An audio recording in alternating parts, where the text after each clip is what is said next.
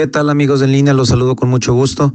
En esta ocasión quisiera comentar derivado de la eh, noticia que se dio apenas hace unos días sobre el hecho de que ya en próximas semanas eh, estará dejando México eh, la empresa Best Buy, esta empresa de productos electrónicos y bueno, de, de varios tipos de productos que mucha gente conocemos y que pues ya después de varios años de operar en México cierra sus puertas. Ellos argumentan, o el corporativo de esta empresa así lo dice, que por una situación de reestructura interna. Eh, seguramente es la causa, no lo vamos a cuestionar aquí. No sabemos si también hay cuestiones de fondo en donde estén viendo situaciones no propicias en el país para retirar su inversión, pero a fin de cuentas lo importante es que es una empresa que cierra y que le daba oportunidad de empleo a muchos mexicanos y que obviamente, pues bueno, trae también una economía colateral que se va a suspender, como es la renta de los locales que allí estaban. En fin, siempre será pues triste ver cuando una empresa deja nuestro país por la causa que sea, porque a fin de cuentas representa menos opciones para los compradores eh, o para los consumidores respecto a ese producto y servicio. Y el comentario lo saco a colación porque precisamente eh, pues mucho de la, de la estructura de venta de esta empresa radicaba en las ventas en línea.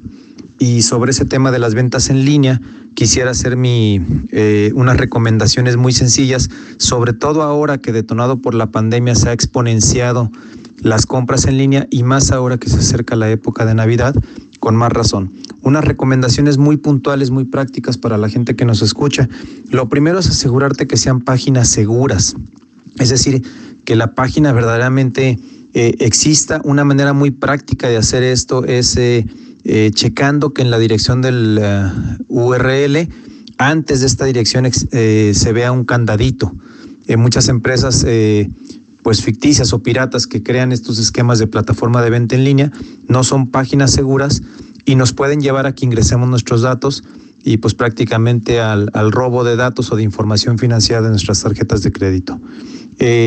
revisar eh, cuáles son los comentarios de compradores anteriores, es decir, eh, qué recomendaciones hay, si la gente sí recomienda el uso de estas páginas o no, si ya tuvieron una experiencia positiva de compra o no, si el producto que recibieron fue a tiempo y fue con la calidad indicada o no, ver si la empresa tiene, por ejemplo, redes sociales, si tiene una página de Facebook, si tiene una cuenta de Twitter y otra vez cuáles son los comentarios ahí, si generalmente son más comentarios positivos que negativos.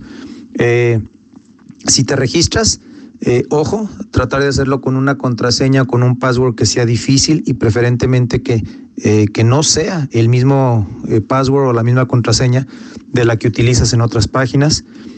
comprar desde lugares seguros, esto es muy importante, es decir, ya sea que compres desde un entorno de Internet seguro, como puede ser tu casa o la oficina, nunca hacerlo desde redes públicas, desde los cafés, cafés de Wi-Fi o desde equipos celulares de otra persona que no sea tuyo.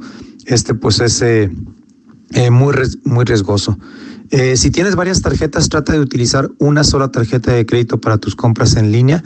Esto es para efectos de practicidad y para que te sea más fácil darle seguimiento a todos los registros de tus, de tus compras.